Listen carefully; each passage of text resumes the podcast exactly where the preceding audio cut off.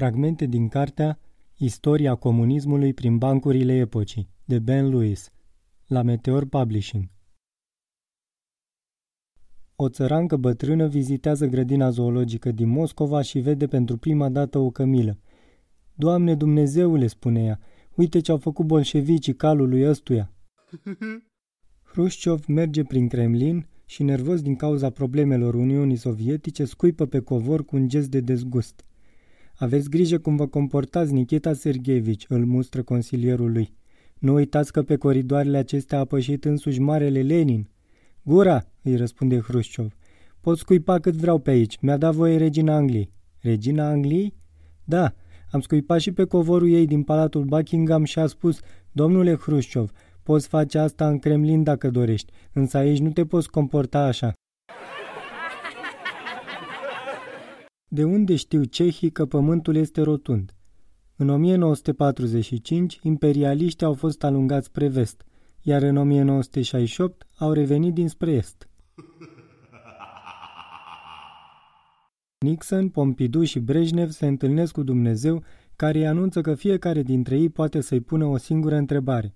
Vor avea americanii de toate? întreabă Nixon. Dumnezeu răspunde, peste cinci ani. Păcat că nu va fi în timpul mandatului meu, spune Nixon clătinând din cap. Când vor fi francezii bogați? întreabă președintele francez. Dumnezeu răspunde, peste 15 ani.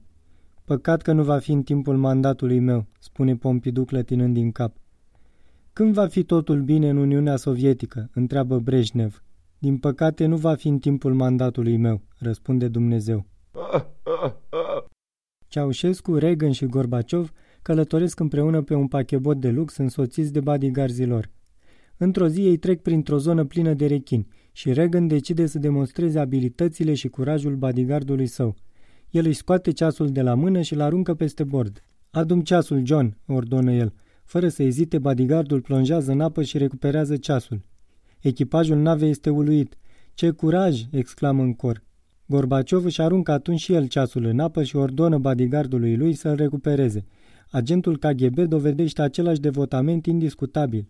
Ce curaj!" spune echipajul aplaudând. Ca să nu rămână mai prejos, Ceaușescu își aruncă de asemenea ceasul peste bord și îi spune bodyguardului său, sări și adul. Însă bodyguardul nu se clintește. Nici vorbă, tovarășe președinte, răspunde el.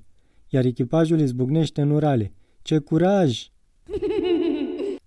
Elicopterul lui Ceaușescu aterizează în Maramureș într-un sat îndepărtat din colțul nord-vestic al țării. Ceaușescu se întâlnește cu bătrânii satului și discută cu ei despre cele mai recente directive menite să impulsioneze rata natalității aflată în scădere în România. În limbajul înflorit pentru care era cunoscut regimul, el le spune Elena, mama tuturor românilor, dorește ca toți copiii voștri să fie și copiii ei. Ea vrea să construiască națiunea cu voi. Sătenii ascultă. Iar după ce termină, Ceaușescu îi întreabă dacă au nelămuriri. Un bătrân spune, am înțeles perfect și suntem gata să ne slujim țara, dar eu am o întrebare. Trebuie să mergem noi la București sau vine tovarășa Elena aici? Putin merge la un restaurant cu cei doi lideri ai camerelor Parlamentului. Chelnerul se apropie și îl întreabă pe Putin ce dorește să comande. O să iau friptură. Și legumele? Și ele o să ia tot friptură. Слушайте Москву.